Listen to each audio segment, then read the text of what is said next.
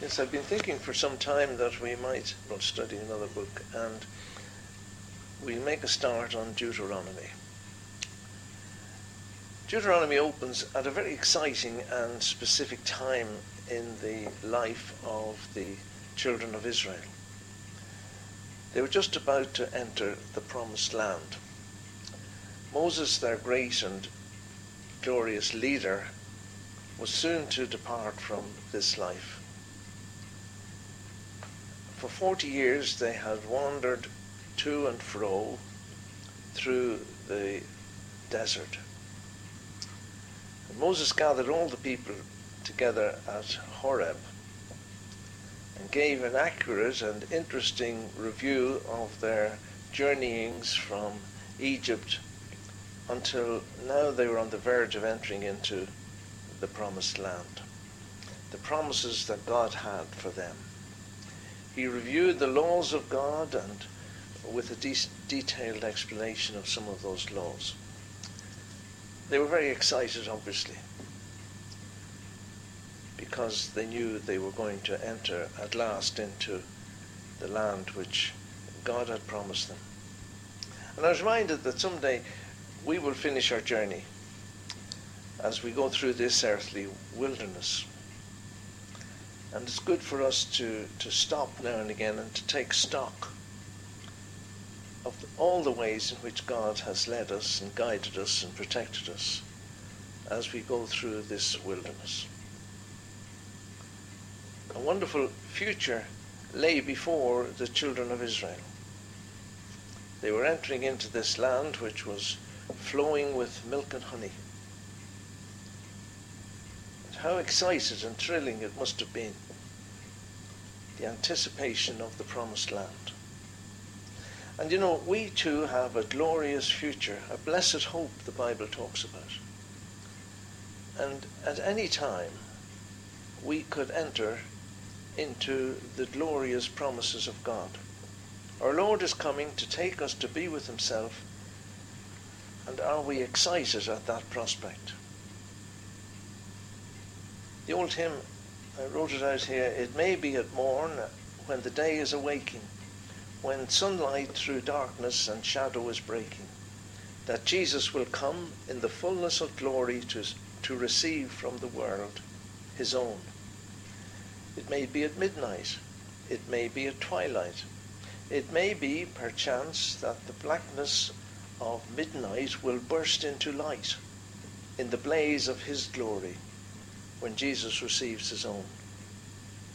O joy, O delight, to go without dying, no sickness, no sadness, no dread, and no crying. Cause up with the clouds, with our Lord into glory, when Jesus receives his own. O Lord Jesus, how long? How long ere we shout the glad song? Christ returneth, hallelujah, hallelujah, amen. Hallelujah. Amen. It's a lovely hymn that. Haven't sung it for years. The title of the book, uh, Deuteronomy, I'll just read what it says in this particular Bible I have here. Deuteronomy is a transliteration from a Greek word which means second law. This title for the book is derived from the incorrect translation of Deuteronomy 17:18 in the Septuagint. That's the ancient Greek translation of the Old Testament. The Hebrew text is properly translated in the King James Version that he shall write him a copy of this law in a book. Deuteronomy is not a second law, but merely a repetition and expansion of the laws contained in the first books of the Pentateuch. The Hebrew title, the first words of the text here in verse 1, these are the words. That's what it means in the Hebrew. There are three divisions of the book probably might be helpful. The first ending at chapter 4, verse 43, is a resume of Israel's history. The second from chapter 4, 44, right through to chapter 30, verse 20, uh, is an explanation and expansion of the laws previously given to Israel. That's what we were saying uh, just at the start there. And then the, the last chapters are mainly prophetic though somebody else probably wrote chapter 24 because Moses died in chapter 24, so obviously he didn't write chapter 24. It might have been Joshua or Eleazar the high priest, but that is of no great concern. Moses is the writer of the book of Deuteronomy. Gives a record of what he spoke to Israel in this book. How long he, he spoke for is, is not given, but it must have taken quite a while for him to get through the whole book of Deuteronomy. It's not addressed, some of these books uh, previously were addressed mainly to priests or to the priestly, uh, as Leviticus and bits of Numbers, but this is addressed to all the people. The whole of Israel were gathered to hear Moses speak. He was giving an account of all that had happened. And a reminder that we, each one, will someday have to give an account, a review of our lives to God. Romans 14, verse 12, it says, So then every one of us shall give account of himself to God. Therefore, each is responsible to take to heart the truth God gives in His Word for our welfare in our earthly journey and our life down here on earth. You know, people say, oh, well, Deuteronomy is just a, a repetition of what God has already said in the other books. God, however, never repeats Scripture without good reason. It is necessary to remind ourselves afresh of the goodness and the kindness of God our Father. Somebody has said, history repeats itself. Why? Because nobody listens. And God is repeating here and reminding them again of the laws which he has given in Leviticus and elsewhere we have to be reminded afresh of the kindness and goodness of God. In Joel 2:13 it says, "Rend your hearts and not your garments, and turn unto the Lord your God, for he is gracious and merciful, slow to anger, and of great kindness." And so, as they journeyed through the desert, their journey was one of faith in God as we no doubt will see as we go through the, the, the, book of Deuteronomy, we'll see that they, they had to live totally dependent upon God. See, Moses was a great leader, but he was a man of faith. Hebrews 11, verses 23 to 25, it says, By faith Moses, when he was born, was hid three months of his parents, because they saw he was a proper child, and they were not afraid of the king's commandment. We live by faith, what happens around us is of no concern to us if we're living by faith in God. By faith, Moses, when he has come to years, refused to be called the son of Pharaoh's daughter choosing rather to suffer affliction with the people of God than to enjoy the pleasures of sin for a season. He was quite prepared to throw all that up in order to suffer affliction with the people of God, to stand alongside the people of God in their affliction. His whole life from his childhood had been one where faith in God the God of Israel had been exercised by his parents and by him and by his family. Uh, and I was struck by this as I was looking at these notes and thinking about Deuteronomy. Are we living by faith? You know, we get it into our heads, don't we, that those people who live by faith are missionaries usually the William Careys and the George Mullers and people like that. They're the ones who live by faith. Those who do not seem to have any financial support, visible financial, they're living by faith, we talk about.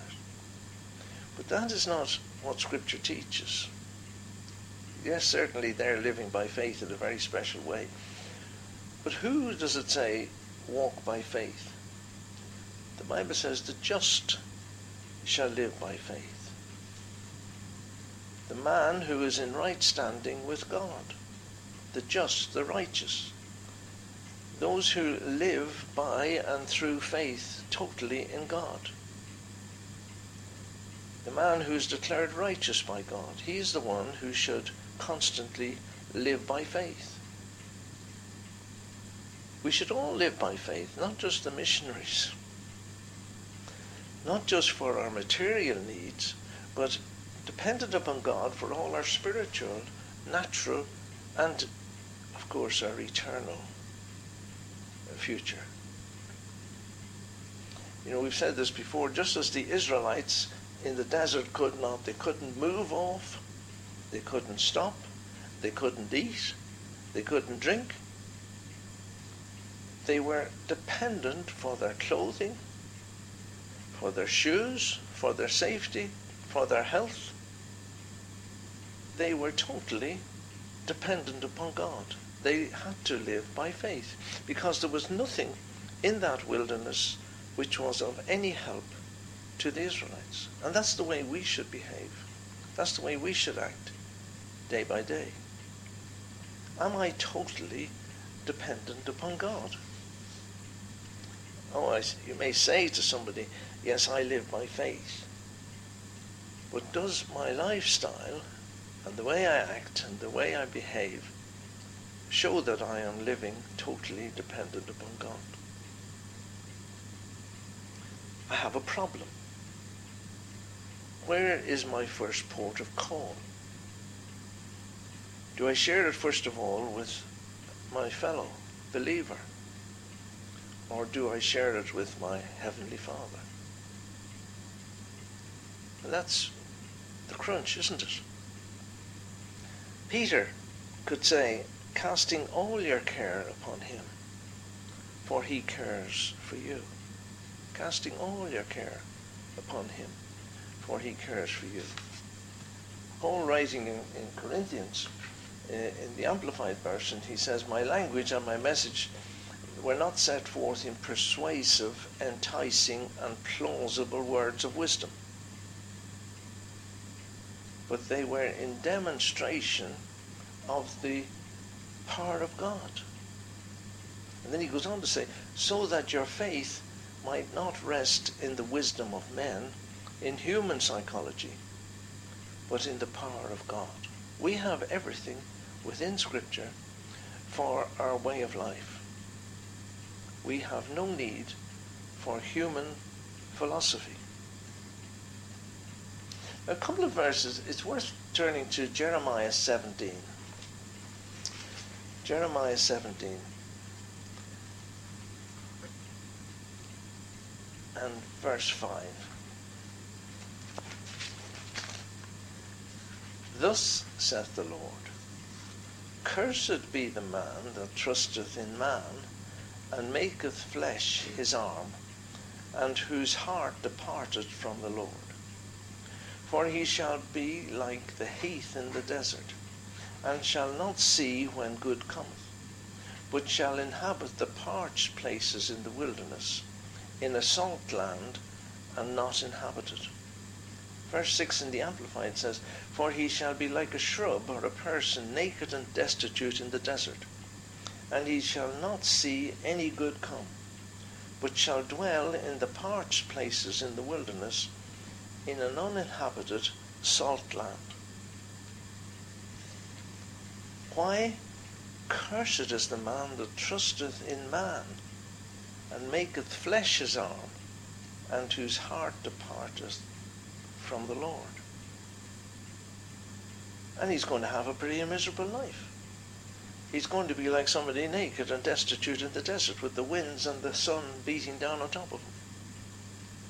He's going to be like someone who is dwelling in a place which is parched and in a land which has been ruined by salt. Nothing will grow. There'll be no fruit. He'll be miserable. Why?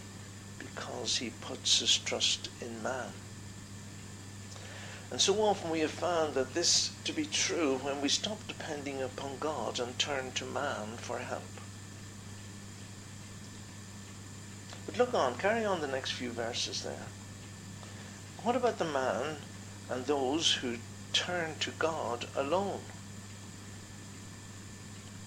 Blessed is that man that trusteth in the Lord, and whose hope the Lord is.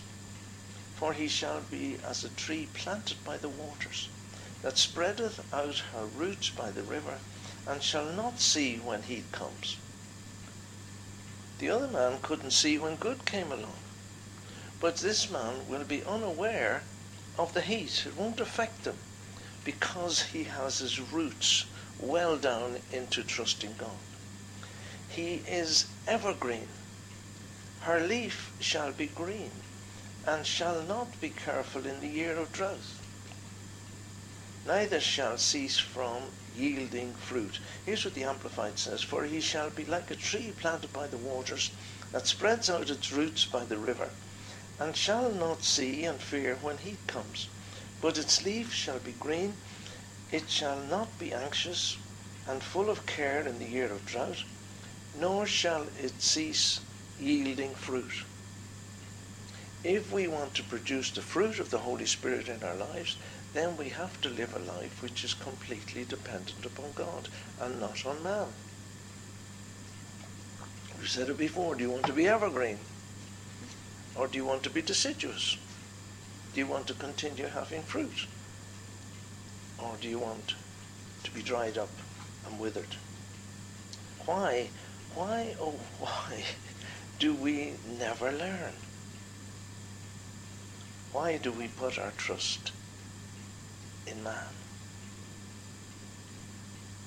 And so they had come through this wilderness journey for 40 years. They had completed that journey, and now it was time for Moses to give a review. Jesus is coming for us. Soon, we believe. Jesus is coming. The promise is true. Who are the chosen, the faithful, the few, waiting and watching, prepared for review. Jesus is coming again. Jesus is coming, is coming again. Jesus is coming again. Shout the glad tidings o'er mountain and plain. Jesus is coming again. Am I ready? Am I ready for the review? Because we will have some day to give a review, an account of ourselves to God. It's really quite serious, isn't it? Well, we, we turn now to the, the just first few verses of this chapter of Deuteronomy. These be the words which Moses spake unto all Israel on this side Jordan in the wilderness, in the plain over against the Red Sea, between Paran and Tophel, and Laban, and Hazeroth, and Dizahab. There are eleven days' journey from Horeb by way of Mount Seir unto Kadesh Barnea It's a very important verse that. It's interesting. We'll see it in a minute. And it came to pass in the fortieth year, in the eleventh month, on the first day of the month, that Moses spake unto the children of Israel, according to all that the Lord had given him in commandment unto them.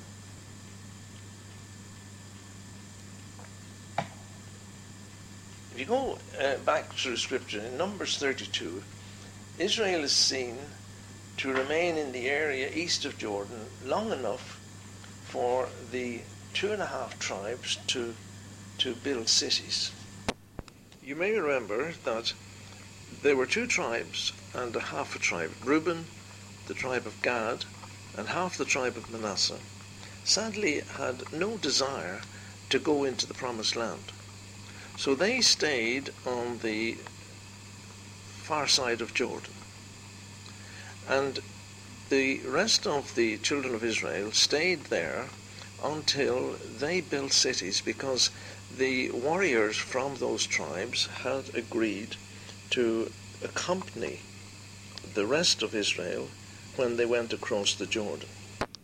Now, here we have Moses, who at uh, one time pleaded with God that he couldn't speak, and God sent Aaron along with him when he met Pharaoh and challenged him to let the children of Israel go and worship God in the wilderness. And now is reciting Deuteronomy. At the end, that when Moses died, he had all his natural abilities still. His eyes hadn't got any dimmer, and he was still a very powerful man. In verse 2, we come to a very sad fact. There are 11 days' journey from Horeb by way of Mount Seir onto Kadesh Barnea. They had arrived previously at this spot. And from there, from Horeb to the Promised Land, if they'd got up and gone, they would have taken 11 days to get to the Promised Land. How long had it taken them to get by? 40 years. 40 years. We may wonder that the children of Israel stayed 40 days for the return of their spies. They waited. They sent spies into the promised land. They waited for 40 days for these men to come back. They were ready to go into the promised land. God had said, Go up and inhabit. They had the assurances of God of their success. They could have had that divine power leading them forward into the promised land. They'd seen God's miracles as they had gone through the desert. They distrusted God's power and God's promise. That's the trouble. They started putting their faith and their trust into man. They had unbelief.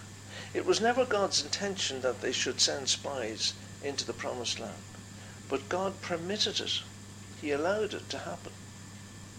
Sometimes God will permit us to do things, but it might not necessarily be His will in the circumstances.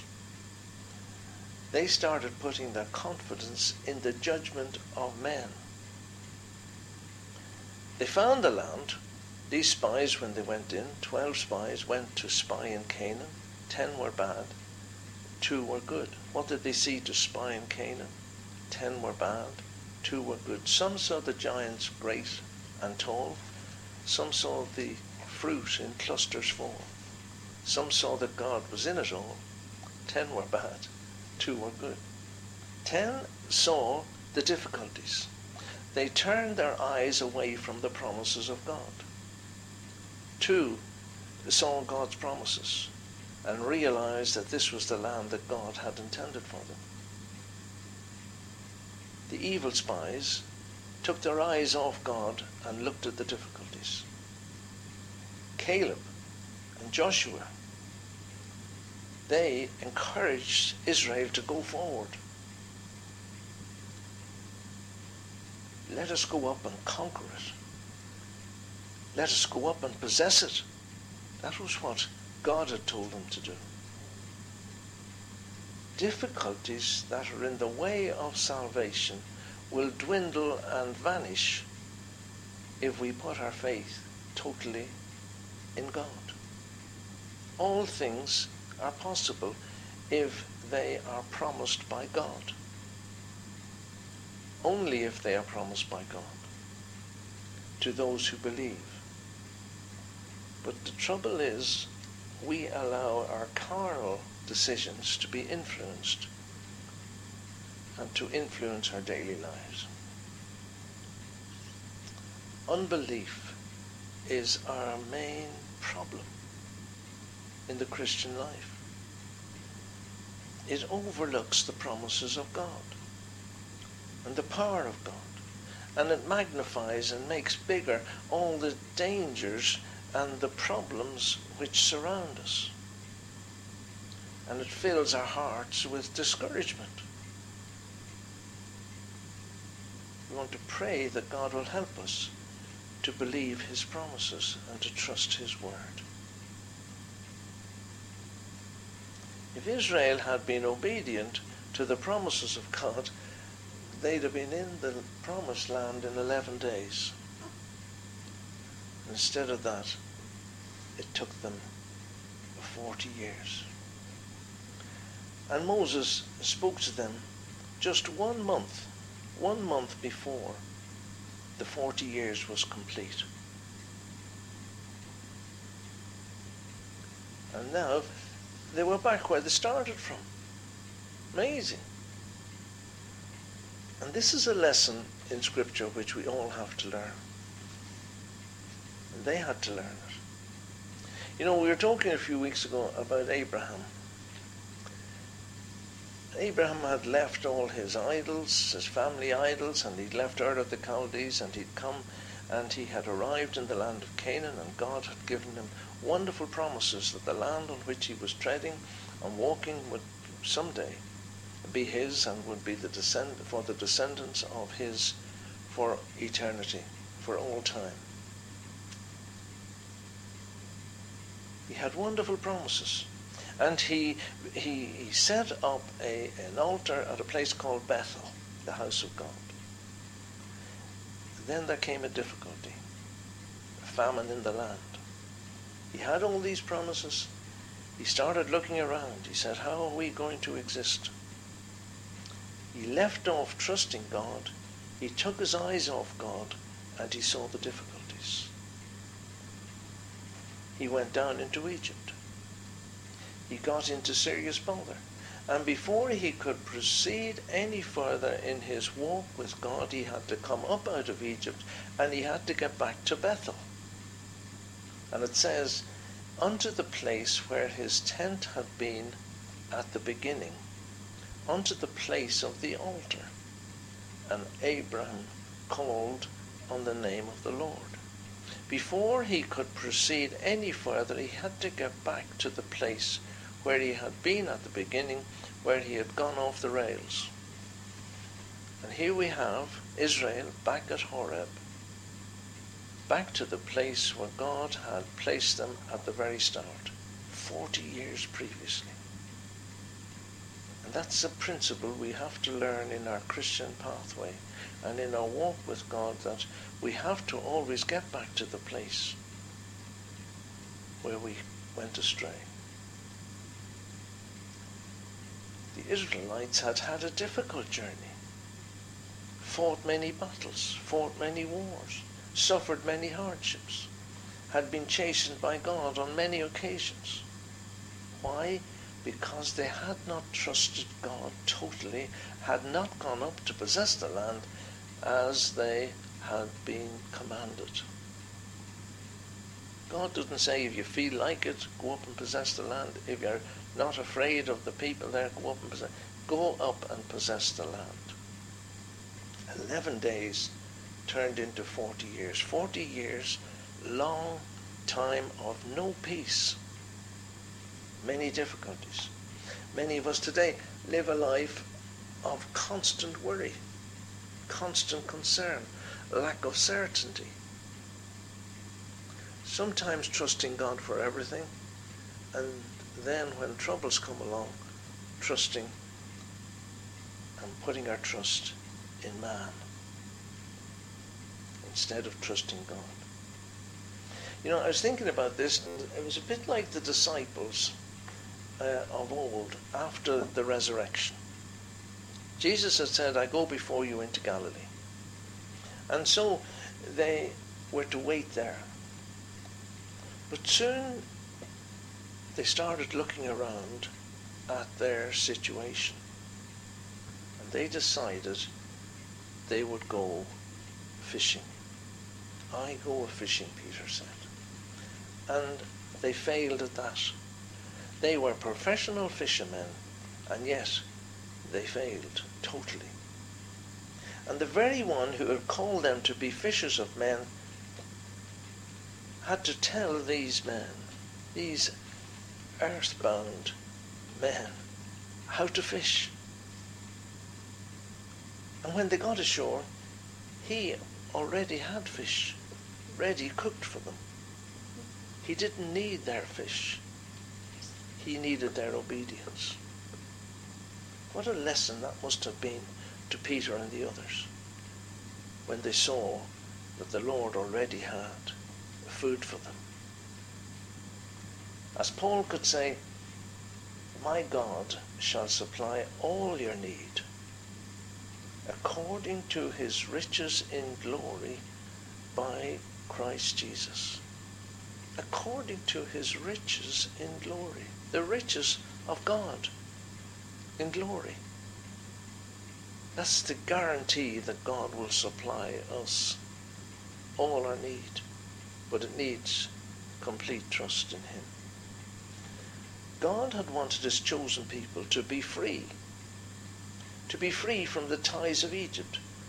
But they hankered after Egypt. They hankered after Egypt. We hanker after the world.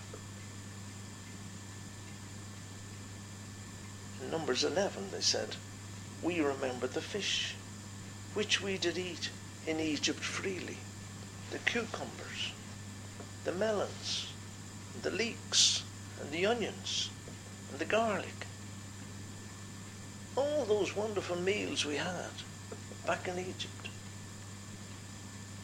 No mention of the taskmasters. No mention of the whips. No mentions of the hard labor. No mention of the bricks without straw. Nothing like that. Nothing. Satan is subtle in his temptations. He plays tricks with our memories. All the good times we had back in Egypt. All those lovely meals. Forgot about the babies being killed. No mention of that. But his ways are the ways of death. And yet, we hanker after Egypt. We're no better than the children of Israel. But now that journey is almost behind them, and Moses was about to encourage them with many words in this book of Deuteronomy. Look at verse 3. Came to pass in the fortieth year, in the eleventh month, on the first day of the month, that Moses spoke unto the children of Israel. And it doesn't stop there. Moses didn't just get up and speak a whole lot of words to the children of Israel.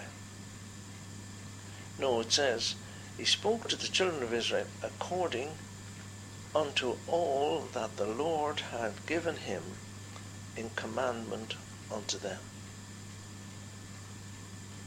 There was no perceived wisdom of man in this address.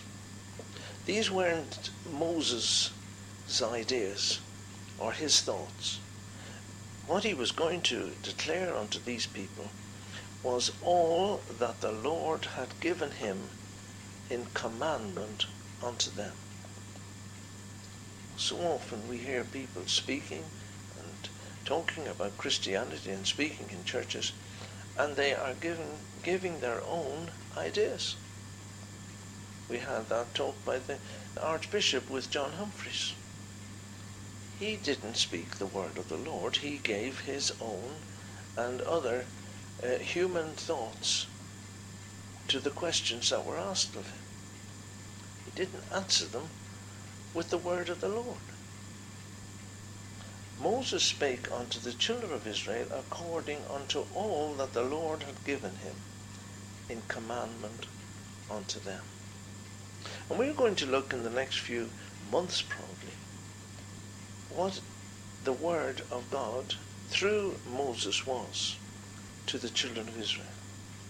And as we continue through this book, pray that we learn from week to week all that we will have, that it will be all that God has given in commandment unto us.